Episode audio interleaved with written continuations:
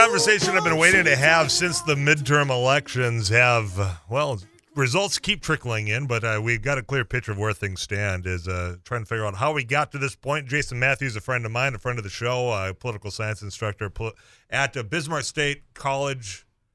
Oh, sure, lifelong learning. I, got I, have got it. There's so You many got it. titles. Okay, well, welcome back, man. Welcome, and I'm in studio today. Yeah, I know. It's the first time. I didn't realize you hadn't even met Eric Johnson, producer of the show, until Finally today. met the man, the myth, the yeah, the one that keeps it all put together here. The one that's going to keep you and I in line, or at least try to here, as we figure out uh, what was going on. You know, I mean, we're a few weeks removed, and uh, the news hasn't stopped. Mhm. Um, it it was, I think, went against the grain for everybody. I mean, you didn't see this midterm results happening the way it did, did you? I had a sense that it would. Oh, did you? I did. I can prove it too. Okay, I was saying you can. I have it written down. okay. Yep. Oh, Um, I, I had a sense because um, a couple couple of reasons why I had this sense that that um, it would turn out not exactly this way. I did believe the Democrats were going to keep the Senate. I thought they would pick up Pennsylvania. I didn't believe the Republicans were going to win the House. I did think the Republicans were going to pick up though about 20 seats in the House. But what ended up happening, and the reason that I felt this way was because I looked at data, and what was what you were finding in that data was that Democratic registration was up. Uh, Democrats had overperformed in five special elections across the country, um, all of which happened after the Dobbs decision was handed down the Supreme Court. Uh, also, the Republican um, MAGA endorsed candidates, the election deniers, um, they were underperforming in some polls. And then the other fact, too, looking at polling, was um, I take polling with a not a grain of salt, but with a block of salt. okay. We'll get more into that a little bit later. Well, one thing I was looking at was the quality of the polls, and and you weren't seeing the big name polling firms that were polling in these states like they typically do. And then the data point that jumped out to me was you had less than five percent of the American electorate was being polled, which is down to an historic low compared to 25% in 1992. And we've talked about that at length about cell phones and everything. Right. It's just getting harder and harder to identify who a likely voter is. So I felt looking at that data that that it wasn't going to shake out the way that the predictive journalistic um, uh, industry was thinking it was going to turn out. Well, uh, there was there was some polling done even in Minnesota that uh, later in the game, and now it turns out that these were being you know injected into Mm-hmm. the narrative out there that was basically just go out there and get the results that I want to to put out. I mean, I can't remember Trafalgar or whatever. Yeah. How- Trafalgar. Trafalgar. That was close. It's Monday afternoon. Give me a break here. Um, that uh, they had historically been, uh, I mean, just so far off. Yet that was one of the polls that had continued to be shoved in everyone's face. Look how close it is. It's going to be a red wave. I mean, yeah, it sounded good to hear if you were voting Republican, but it didn't happen. So you're getting fed that false confidence, and then the reality struck different. And one thing that was surprising to me is the reality was actually accepted by ninety percent uh, of the people that are involved in the process this time compared to what we saw in 2020. Uh, so there's my little, uh, you know, the silver lining here of okay, maybe this being that you know, there was the, the conversation of this is such an important midterm election, democracy is on the line. Well, yeah, I mean the results speak for themselves, but also the reaction to those on the losing side, I think, was a a warm welcome. I think what this proves more than anything, I mean, this is a huge black eye to the media, uh, and, and this is something that that we've seen over the last twenty years. This progression, where particularly with Twitter, and which is a whole What other was- story in itself. Yeah, a whole other story in itself. But they're all getting the same sources of information. They're all going to Real Clear Politics. They're all going to these these polling average aggregators, and they're all feeding off of, of the same information. Uh, and that that frames a narrative. So when you looked at election night, you saw how befuddled the Chuck Todds were. you know, I was like, "What- "What's going on Tell here?" me how you really think about Chuck Todd. Uh, we'll leave that for a podcast sometime, um, because you know this this can't be because it's not fitting. It's not fitting the narrative. The other thing that that is key here is that when you look at midterm elections, generally the average turnout in a midterm election nationally is about thirty five percent. If you get below 35%, that's good for the President's Party. You get north of 35%, that's bad for the President's Party. But what happened in 2018 was we just blew through the records. We had 50% voter turnout, 51% voter turnout in 2018, which was the highest voter turnout that we had had since 1914's midterm election, which, by the way, was the first year that you could popularly elect senators, and women weren't allowed to vote yet in those elections. I think we're sitting here when the dust settles at about 48, 49% voter turnout nationally, which is back to where we were in the 1960s and early 70s. And if you remember that time from history, we had a lot going on in the country at that There time. was. I read about it. The history books. Jason Matthews, my guest. He's a political science instructor out of Bismarck State College, Osher Lifelong Learning Institute as well. You can let us know what your thoughts are at 35270. That is provided by the Eye Consultants of North Dakota. So you have the Senate not changing. Uh, we're going to be waiting. Uh, what do we got? Two weeks until Georgia is decided. Uh, knowing that Donald Trump's now in this race, how do you see that Georgia falls? I, I mean, who's got the motivation to actually get out and vote there? The story, the story in Georgia Yeah. is that, and the story in this midterm, there are a lot of different stories, but one thread of the overall story is that red states got redder and blue states got bluer. You saw this here in North Dakota, um, with with the Republicans actually increasing their leads. What's interesting in Georgia is that Georgia, Michigan, Pennsylvania, Nevada, Arizona are swing states. And there were mixed results in those elections, um, where, you know, in Nevada, they elected a Republican governor. The Democrat held on to that Senate seat, kept the Democrats in power in the Senate. What was interesting in Georgia is the Democrats got wiped out at the state level, and Raphael Warnock held on. And but for poor voter turnout in the Atlanta metro areas, he would have won outright on election night. Um, so the story here is why did he pull off um, when all you know pulled off a squeaker, even though not enough to avoid a runoff, when all the other Democrats collapsed collapsed in Georgia? It's because he had some crossover appeal. There were Brian Kemp Republican voters, the governor, and there were those that were Warnock voters. The question now becomes who comes out and votes. It's not definitive now. I mean, it's not determinative to control of the Senate. So, so if you're an independent, if you're a Democrat that's inclined to Warnock, you can come out and vote. If you're a Republican and you're not crazy about Herschel Walker, uh, who who does have some baggage, let's just put it mildly, Very mild. very um, polite. uh, you might just sit this one out. And now Trump today uh, is coming out and saying that he's upset that he's been told that he is not to go to Georgia to campaign, which tells me, Watch me. yeah, I'll be right there. And uh, also earlier this morning, Barack Obama said that he's going to be heading down to Yes. Georgia. So Yeah. that'll be another. Well, if, if he's going, I'm going. Yeah. Type situation. Uh, and don't don't think for a moment that Obama doesn't know that. Doesn't yeah, think that. That's part of the calculation. yeah, a little bit yeah. is what I would anticipate as well. I don't even know where to begin in the House. Um, you have the Republicans taking control. Who's going to be leading the House as Mm-hmm. Speaker? I, I mean, uh, you got McCarthy. He's not well liked. What seems like by anybody uh, besides you know right now he's got the endorsement within the caucus, but not overwhelmingly. And you, with how narrow the the lead you have, you're gonna have to have some crossover appeal there. I mean, what happens in the House? It, but Adam Schiff said it's going to be chaos. Now, like, Adam Schiff, of course, has his own, Yeah. uh, you know, personality and own narrative as well. But that this will be a chaos, chaotic house. You see that happening as Yes, well. I, I well, the House by its very nature is usually chaotic. All right? And that's just the way the House always has been, uh, traditionally throughout history. Unless if you have situations where you have super majorities or very large majorities, they have no room no room for error. The Republican House caucus is a divided caucus, uh, and Kevin McCarthy is not Nancy Pelosi. He's not John Boehner. Uh, he's not Paul Ryan. What you have with let's take a look at the last three House speakers. Boehner and Paul Ryan came into those positions from strength, positions of strength. In Boehner's case, he had written legislation. He had worked on Common Core with Ted Kennedy. In the case of Paul Ryan, he was a national figure, the chairman of the House Budget Committee, Ways and Means, vice presidential candidate. They came in, they had support across the broad sections of the party. Nancy Pelosi had great uh, appeal to Democrats because she was a master of the inside game. So when you come into that position as House Speaker, whether you're Boehner, Ryan, Pelosi, or even going back to Tip O'Neill and others, you come in there because the party, you have chits that you're cashing in. All right?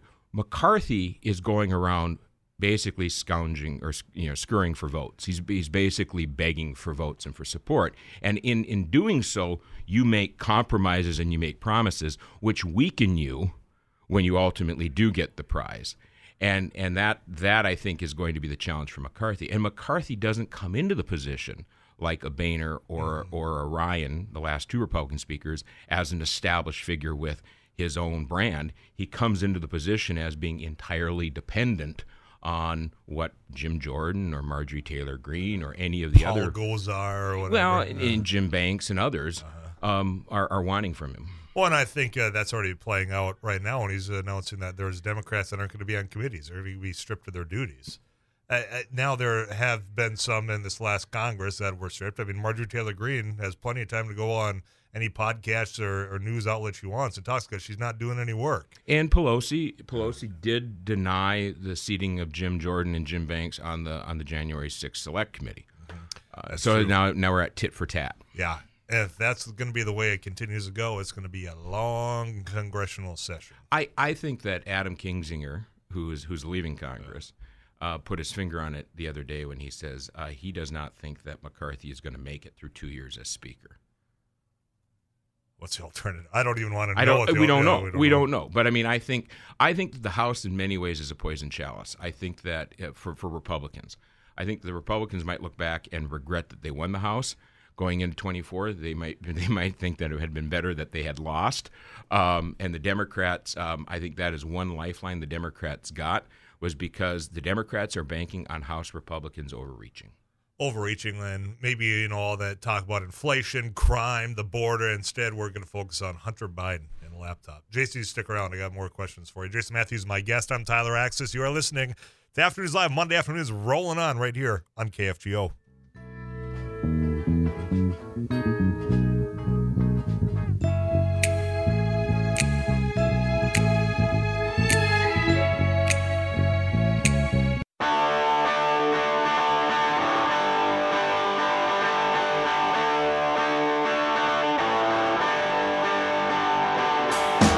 Continue our conversation with a friend of ours, Jason Matthews, political science instructor out of Bismarck State College, also Osher Lifelong Learning Institute, frequent guest here on Afternoons Live. Welcome back. Good to have you in studio here. Uh, we're talking about the, the House. I mean, Pelosi now uh, mm-hmm. stepping aside. You have a whole new face of uh, the Democratic Party in the House uh, taking over uh, all all top three positions there. Mm-hmm. Uh, you know, I'm just curious uh, how that's going to change dynamics as well. I mean, Pelosi with that that legacy, you love her or hate her, people mm-hmm. respected her.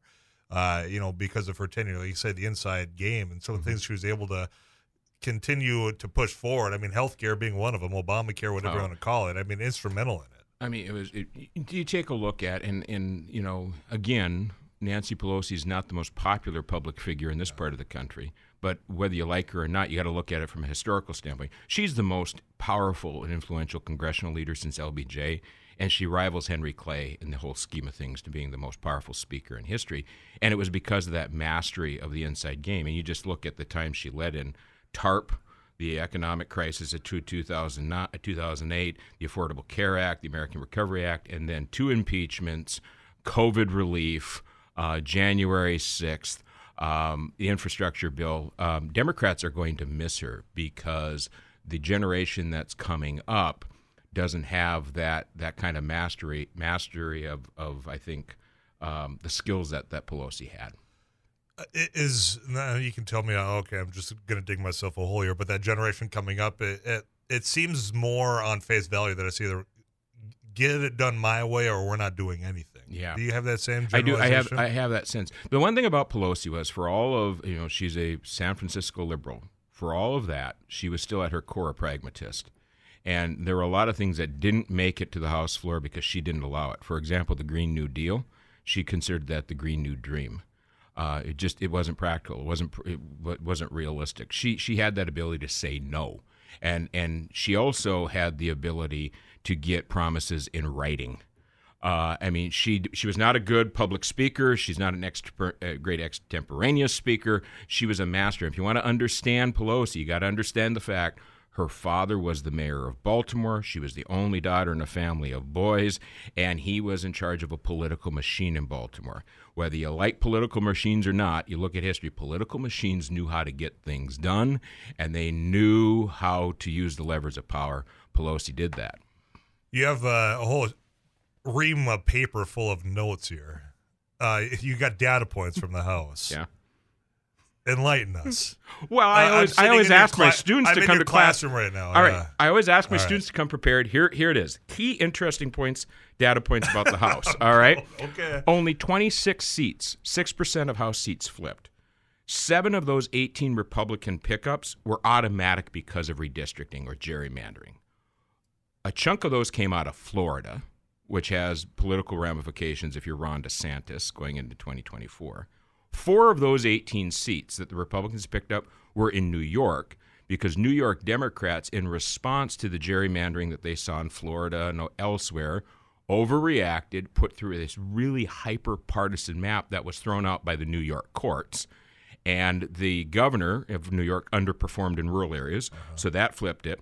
Four of eight Democratic seats that the Democrats picked up were picked up because they had meddled in the Republican primaries in backing Trump endorsed MAGA candidates. And on that point, in 114 House districts, Trump endorsed congressional candidates underperformed by five points, but Republican House candidates without Trump's endorsement overperformed by 2.2 points. That's a seven point difference. Now there's a whole story right there. There it is. I, I need to eat crow for a moment. I still hated uh, the process because you know, in hindsight, hey, it worked. If you put your money on it and gambled, you, know what? You came out a winner. When the Democrats were backing these far right extremists, the the election deniers in the Republican primary, said there's no guarantee that you guys are going to win in the general. I mean, you, we thought that in 2016, didn't we? Look how that all panned out. They they shot. I mean, they got it. Every single one of them, he said. Yeah, the Republicans would not be in control of the House today but for redistricting. But the Democrats could have faced Larger bloodbath yeah. if it were not for meddling in those in those primaries. And the one thing at the end is right now, under the current Congress, the House is 222 Democrats, uh, 213 Republicans. When the new House gavels in in January, it'll be 222 Republicans, 213 Democrats, the same margin. And I think this is indicative of, as some have pointed out, it wasn't a red wave, it wasn't even a red ripple or riptide. It was uh, essentially a frozen midterm. Uh, the country is polarized. The country is split pretty much down the middle. This reflected that. Uh, I want to dive in a little bit on the Donald Trump thing you just mentioned. The, the underperforming if you got the endorsement, the overperforming if you did not. He's running for reelection. Let's come back and talk about that. Sure. Jason Matthews, my guest. I'm Tyler Axness, and you got it locked in. Afternoons Live right here on KFGO.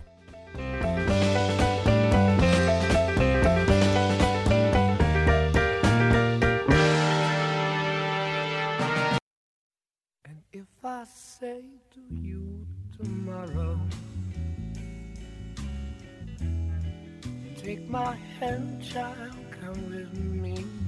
It's Monday afternoon. I hope your weekend was treating you well, whatever you were up to across the upper Midwest. Uh, probably weren't having that much of a good time if you were watching the Vikings uh, hosting the Cowboys yesterday. Jason Matthews is my guest. Were you watching the game yesterday? Yes, yes. You don't want to talk about it, do you? I, you know, I think I think that that was the performance uh, many were expecting. I think it's the, the Vikings eventually. Na- nationally, I think that's Yeah. what, what people are saying. Like, look, this is the worst eight and two team that we've ever seen. But I'll get into that Well, later well, on. let's tie it to politics. Okay. That was the result that all of the prognosticators were expecting on election night for the Democrats. That's true. And what, what we all got was the Buffalo Bills Vikings game, which was a crazy midterm. How's that? well done, very well done. I'll allow that. Um, so before we we got caught up uh, on some news here, we, we were talking about those candidates that were endorsed by Donald Trump underperformed. Those that weren't overperformed. He's running for president again. Nobody's shocked by that, or nobody should be. I mean, it's been pretty well known. You can question timing of the announcement uh, when you still got Georgia, when you've got oh a special master now that was just appointed because of Special counsel. counsel, pardon me. Special master was what he wanted with the old documents, which was part of the whole storyline here. Uh, so my question, I mean, is he still the front runner? Uh, given in, inside the Republican establishment mind because you're looking at those results and you got people trying to back away. The Fox News of the world, some of the the uh, the papers that were all in and helping him get to where he was. Now they've all backed away, saying, well, "Look, we got to move on here." He's still out there with the you know a, kind of the same situation that you saw in 2016. Uh, but if it's not Donald Trump, then who on the Republican side? Well, Trump has a lock on 35% of the Republican electorate. I mean, they will march the gates of hell with Donald Trump. 10% of Republicans won't support him under any circumstances. They either voted third party in 16 or held their nose for Hillary or they voted for Biden in 20. You got 55%, though, as, as some have noted, that are what could be classified as maybe Trumpers, which is entirely dependent on who the Democrats put up. Uh, I think that the way I look at it is if you're the former president of the United States and you want to run again for president, and you make the earliest announcement of any candidate in in presidential campaign history, one week after the midterms, you're not in a position of strength. You're doing that from a position of weakness because you're trying to clear the field, and that hasn't worked because the Republican establishment is out for blood with Trump. And you're seeing this with about a dozen candidates out there. They had an event in, in uh, Las Vegas, Republican Jewish Coalition this weekend. They came out and they, they went after Trump, some of them. Um, but Trump's inner circle sees this shaping up, like you said, in 2016, where you know he could win with 35, 37 percent of the vote because they were winner take all primaries. I don't think that's going to be the dynamic coming up into this next election. I do think there are going to be quite a few Republicans running, but I think the field's going to winnow down, and it is going to come down to Trump versus candidate X. Put a name to that X. Well, a lot of people are talking about Ron DeSantis. Right. I'm gonna I'm gonna come out, and you can save the tape here. We do all of it. Everything's recorded. I I think that he's um, an overvalued, inflated stock. To be honest about it, I think that he plays well in Florida. I don't think he plays well nationally. I'm not convinced yet from what I'm seeing. I see him. I I see echoes of or hear echoes of Rick Perry and Scott Walker or Fred Thompson. If you'll remember in 2008, this was going to be the guy, the White Knight, that's going to come in and save the party. Uh, I don't think he doesn't have charisma. Uh, he's not a compelling speaker. He has one mode, and that is he's kind of belligerent. Uh, and I don't think that plays well. And, and, and if he's going to be a replica versus the original, the original is going to win. You always go with Coca Cola. You never go with you know generic cola. And and I I think thought you're going to do a Pepsi shot there. you know, no, uh, or RC Cola. I know there's some RC Cola fans out there. Um, I, you Where's know, Tab? Where are my Tab fans? Tab's at? done. Tab was discontinued. I. Um, let's It's a have shame. let let's have Pour one out So for our Tab friends. I, I think I think that that uh, DeSantis. Uh, I'm not entirely convinced that he's the one that's going to stop Trump. Okay, but somebody to stop but Trump. but if there is somebody, I haven't heard a name yet. Is it going to be a Nikki Haley? I I think I think you'd want to. Watch. I think there are three. okay. All right. Now, now we're getting to the now now we'll get into it. Um, potatoes here. I would watch. I'm not predicting, but I would just watch three. I'd watch Nikki Haley. I would watch Tim Scott from South Carolina, senator from South Carolina, African American conservative, um, the antithesis of Trump in many ways, and a name I don't think enough people are paying attention to is New Hampshire's Republican Governor Chris Sununu who is making moves now. He passed on what would have been a slam dunk in the Senate race. Um, he comes from that might be a name some of your listeners remember because his father was George H.W. Bush's chief of staff. His brother had served in the U.S. Senate in the early part of this century. Uh, he's a very well regarded conservative. He's also kind of got this everyman appeal. He's personable and he's not afraid to throw an elbow and be aggressive. And I think he might be kind of that perfect blend. The, the question is, can he raise the money? But I think he's going to run, and I would I would be watching that. The, the one thing that uh, against DeSantis from a historical standpoint is one of the problems that DeSantis has is he he looks inevitable, and inevitable nominees don't win the nomination Ask typically Jeb Bush. ask Jeb Bush, ask Hillary Clinton in 2008, ask Ed Muskie in 1972, or the ghost of Ed Muskie. It doesn't, it typically is the kiss of death. We'll see. How much of it uh, depends on who's running on the Democratic side? Joe Biden just turned 80 this Mm-hmm. weekend. Uh, you know, I, I question if the results from the midterm didn't just boost his stock for running uh, for reelection. I still predict that he does not run. I don't know when that announcement comes. I, I'm curious. Do you do you see him running again? I think it all, I think it all depends. I think Biden regards himself as it's so important for him to run to stop Trump. I think that's how he sees it. All right. And he said as much in, in, in 2020. I think it really depends on, on Trump's political standing. But um, the one thing that the Democrats have that they did not have in either 2016 or in 2020 was they now have a bench because they were wiped out. I mean, they were slaughtered in the 2010 midterms and the 2014 midterms. Now they've got a stable of governors, and, and Americans like governors for president, okay? They have governors that they can go to, whether that's Gretchen Whitmer. That's the name that keeps popping up in my mind. J.B. Pritzker in Illinois. They've got Roy Cooper in, in North Carolina. You've got Phil Murphy in, in New in New Jersey. They're not going to light any fires. But what we're talking about, of course, Gavin Newsom wants to run, but I just don't see the Democrats nominating the governor of California or Americans, for that matter, electing any governor from California uh, who's a Democrat. But um, so they've got a stable. They've got a bench now that they didn't have. And one name I didn't mention I was going to throw it out there. Uh, Vice President Kamala she, Harris. Kamala Harris's yeah. political position is the weakest of any vice president since Dan Quayle, and she's a gaffe machine. Yeah, well, um, and you can send the, the hate text messages to Tyler. I just, I mean, it's just there's going to be more people listening that agree with you than yeah, disagree. Yeah, uh, just, on that sentiment. She she just she doesn't have she does not have um, um, she doesn't have it at this point in time, and and um, she's not going to clear the field. Nobody's going to be scared off by Kamala Harris. You know, in, in that historic moment of her becoming a vice president, uh, there was a lot of uh, assumptions that, well, okay, this is clear. She will be the next. Uh, I think uh, the, the, her tenure has done more harm to her political standing than. I mean, when you're given the keys to say, all right, uh, go address what's going on at the border, and to, to fumble yes. it uh, as as much as she has, I don't know how you come back from. And she fumbled in, in, in South Korea. Yeah. Um, you know, she she she she continues to step in it, and then she also continues to burn through staff. And again, this is kind of inside baseball here, but um, there's nobody that's sitting there. If you're a J.B. Pritzker in Springfield or a Gretchen Whitmer in Lansing, who did say that she's not going to run, she's going to serve out her full four years. We'll see. Um, but if you're sitting there, there's nothing that's going to stop you um, in looking at Kamala Harris's stand, saying, I better not run. I don't want to go up against the vice president.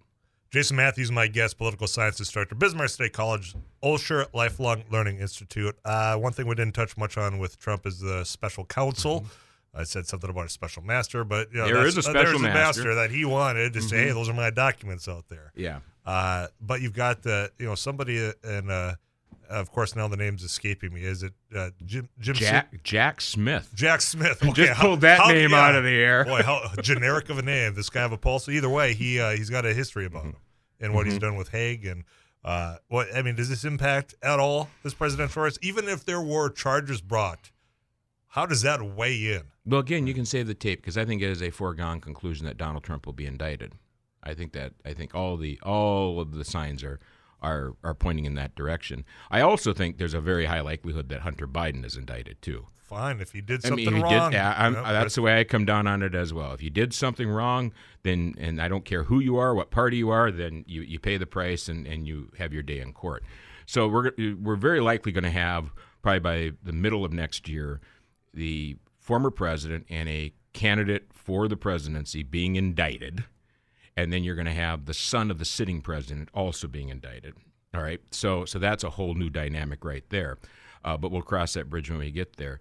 The one thing with the special counsel was Merrick Garland is very much by the book. But what I question here, and again, I'm not an attorney here, but what I question here is why didn't you just name a special counsel from the very beginning of this process? Mm-hmm.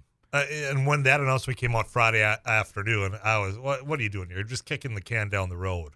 Uh, the thing that stood out to me in his remarks were, look, now it's about a, a candidate for president. But you knew that. I mean that. that uh, yeah, and right. I, I, would make yeah. the argument, and and many others have as well. Democrats and Republicans have argued that one of the reasons that Trump announced as quickly as he did was because he wants an insurance policy against indictment, where he can say that he's being politically persecuted or what have you. But he's been he's given every indication that he was going to run for reelection from the mo- or run again from the moment he left the White House.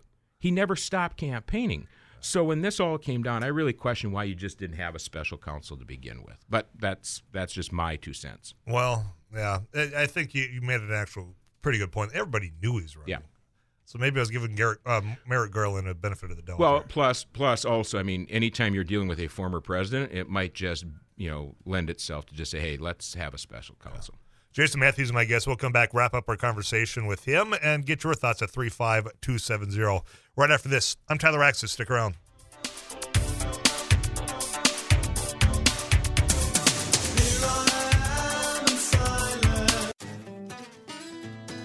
In the little bit of time I got left with my friend Jason Matthews, I want to bring it back home here. We said it wasn't a red wave, it wasn't a red ripple, ripple but it was a flood of red here in North Dakota. Mm-hmm.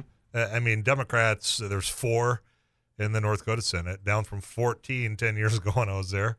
Didn't think it could get much worse, but it has continued to progress that way. The House, I think they're at 11 uh, right now. Mm-hmm. Uh, you can't get much lower as far as the political standing if you're a Democrat in North Dakota right now. No, Democrats legislatively are observers; they're not participants. Their involvement in the legislative session is entirely dependent on Republicans willing to incorpor- include them in on legislation because they they don't even have enough, especially in the in the Senate. They don't even have enough to serve in all the committees. They probably eh, they don't. They probably won't even have that office. That's the minority office. Now, granted, for those that have not been out there, we don't have our individual offices, but we have a communal office where the leader typically was. They have a meeting room when you have to discuss bills. There's two of them for the majority, one for the minority. There's four in the minority. They're not going to have that. And I wouldn't fault the Republicans for saying, "Look, we need the space. Go over there in the corner." If there's a phone booth still available, if not, Well, there's they- probably a coat closet had somewhere. those little those little uh, couches out in the hall. You know, you could fit four, four yeah, Democrat just, yeah, senators just line there. them up. and- yeah. it's you know, but the the I think the biggest barrier for them i- is so far outside of their control because everything's become nationalized. I don't know how you turn it around. I mean, the Kennedy Center out in Bismarck, uh, last one out, shut the lights off, lock it up behind you, and then put the for sale sign on the front door.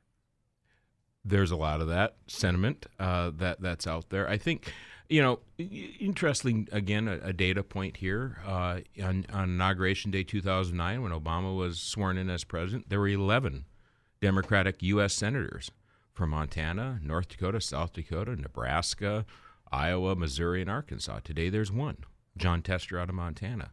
That tells you about this realignment that's taking place nationally with rural America and the like.